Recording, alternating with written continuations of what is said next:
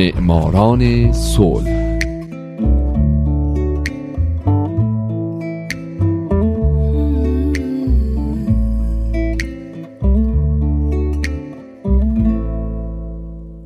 امروز یک شنبه است. اینجا رادیو پیام دوسته و حالا نوبت می‌رسه به معماران صلح.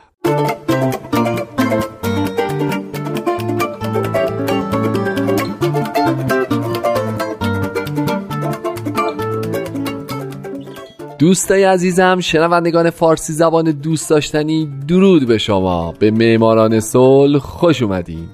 این برنامه به برندگان نوبل صلح می‌پردازه. به زنان و مردان و مؤسسات دولتی و غیر دولتی که برای رسیدن به صلح تلاش کردند کسانی که اگه نبودن ما با دنیای وحشتناکتری روبرو بودیم. من هومن عبدی هستم. لطفا تا پایان این قسمت از برنامه هم با من همراه باشید.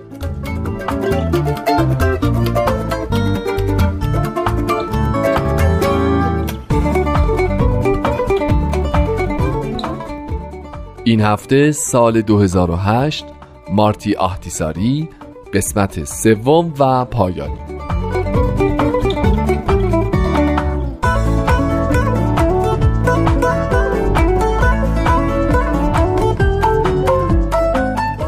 شمایی که شنونده ثابت معماران صلح هستید می‌دونید که من دو هفته اخیر رو اختصاص دادم به زندگی مارتی آهتیساری برنده نوبل صلح سال 2008 میلادی.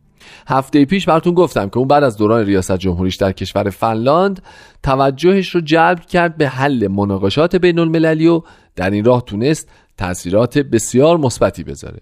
به خاطر همین بود که با آتیساری از دهه اول قرن 21 پشت سر هم جوایز بین المللی اهدا کردن که مهمترین اونها جایزه نوبل صلح بوده و هست.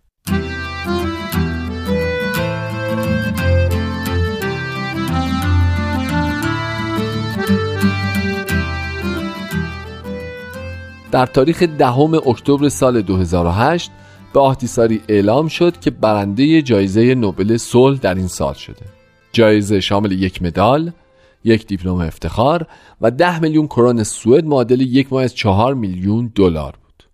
آهتیساری جایزه رو در نروژ دریافت کرد.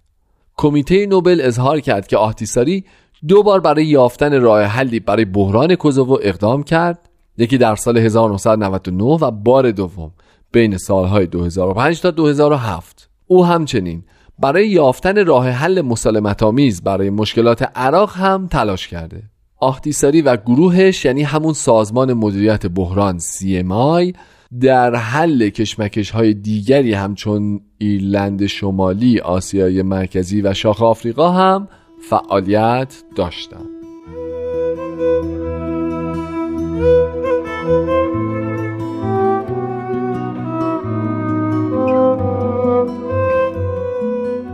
البته اهدای جایزه نوبل صلح به آهتیساری مخالفینی هم داشت در مقاله که توسط دیوید سوانسون نوشته شده اهدای جایزه نوبل به آهتیساری نوعی عدم وفاداری کمیته نوبل به آلفرد نوبل قلمداد شده توی این مقاله اومده که اخیرا کمیته نوبل جایزه صلح رو که باید به افرادی که در راه تحقق صلح تلاش می‌کنن اهدا کنه به اشخاصی که زمینه فعالیتشون موضوعات دیگه بوده و یا حتی افراد جنگ طلب اختصاص داده. از جمله مارتی آهتیساری رئیس جمهور سابق فنلاند که از حامیان ناتو و نظامیگری غربی به شمار میره.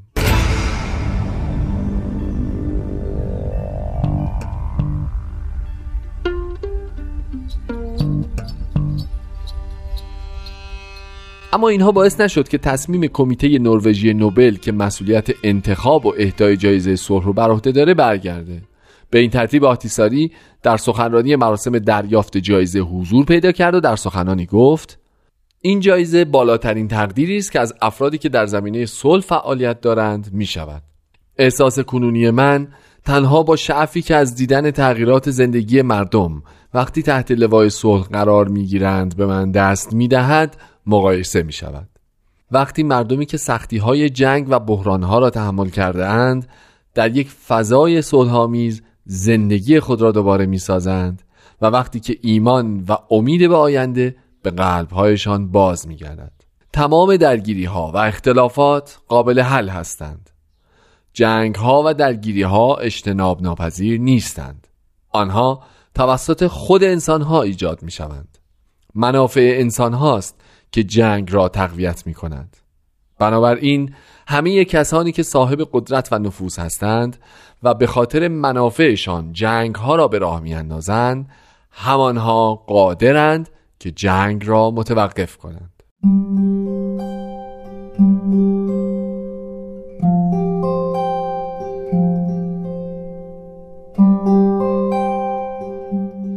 همچنین او در ادامه اظهار داشت اراده انسان خواهان صلح است. تمام درگیری ها قابل حل هستند و هیچ عذری برای تبدیل آنها به یک معضل همیشگی و لاینحل قابل قبول نیست. واقعا غیر قابل تحمل است که سالهای طولانی درگیری های خشونت آمیز باعث درد و رنج بی اندازه انسان ها و مانع پیشرفت و توسعه اجتماعی و اقتصادی شده است. انفعال و ناتوانی جوامع بین المللی در حل مشکلات سبب شده که ما نتوانیم دست در دست هم فضای امن مشترکی را ایجاد کنیم. با وجود چالش های بسیار باید گفت که حتی مقاومترین مشکلات را می‌توان حل کرد در صورتی که طرفهای درگیر و جامعه بین المللی به خاطر یک هدف مشترک تلاش کنند. سازمان ملل متحد چارچوب های مناسبی را برای تلاش در راه تحقق صلح و یافتن راه حل برای مشکلات جهانی فراهم می کند با این حال همه ما از محدودیت های سازمان ملل متحد و از تمایلات کشورهای عضو در برآورده شدن خواسته هایشان بدون ارائه منابع کافی و حمایت سیاسی آگاهیم. نکته بسیار مهم این است که کشورهای عضو سازمان ملل متحد باید قاطعانه برای تقویت این سازمان جهانی اقدام کنند. چرا که ما از عهده عواقب از دست دادن سازمان ملل متحد بر نخواهیم آمد.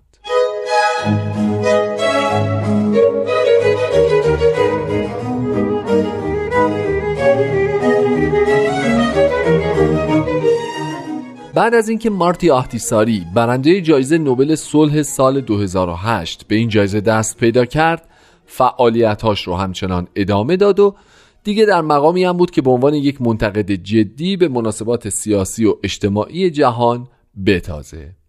او در مصاحبه با دویچه وله یکی از انتقادهای جدیش رو متوجه اعضای شورای امنیت سازمان ملل کرد و اونا رو متهم کرد که مانع ایجاد یک راه حل سیاسی برای مناقشات رو به افزایش در سوریه شدند.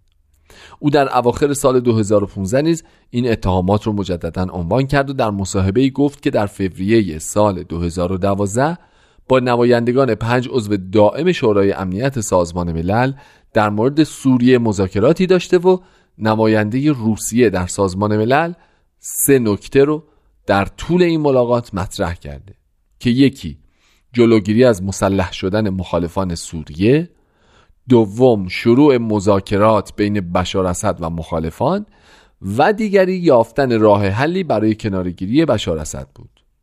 اما ایالات متحده بریتانیا و فرانسه این پیشنهاد رو نادیده گرفتند آتیساری در این مصاحبه گفت هیچ کدوم از اینها اتفاق نیفتاد چرا که من فکر می کنم همه متقاعد شده بودند که بشار اسد از سمت خودش کنار خواهد رفت و نیاز به انجام هیچ کار دیگری نیست.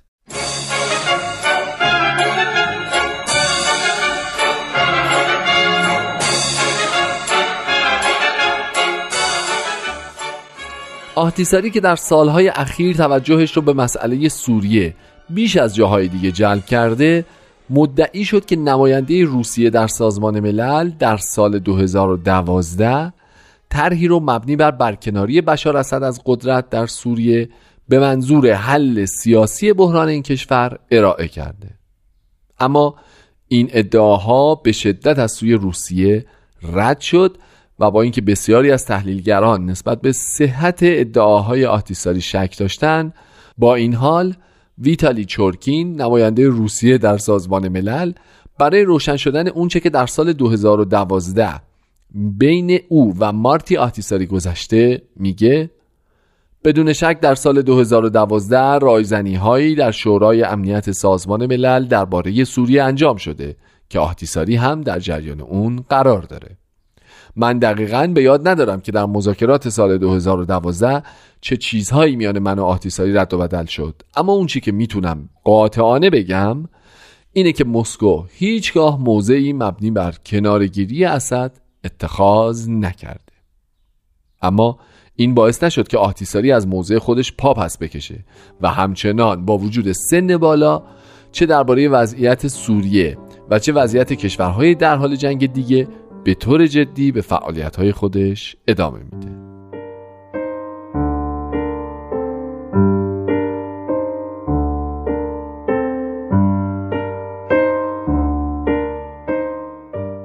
دوستان عزیز با امید اینکه شما هم پس از اینکه جایزه نوبل صلح رو بردید همچنان به فعالیتاتون ادامه بدید و باعث تاثیرات مثبت تو جهان بشین باهاتون خداحافظی می‌کنم.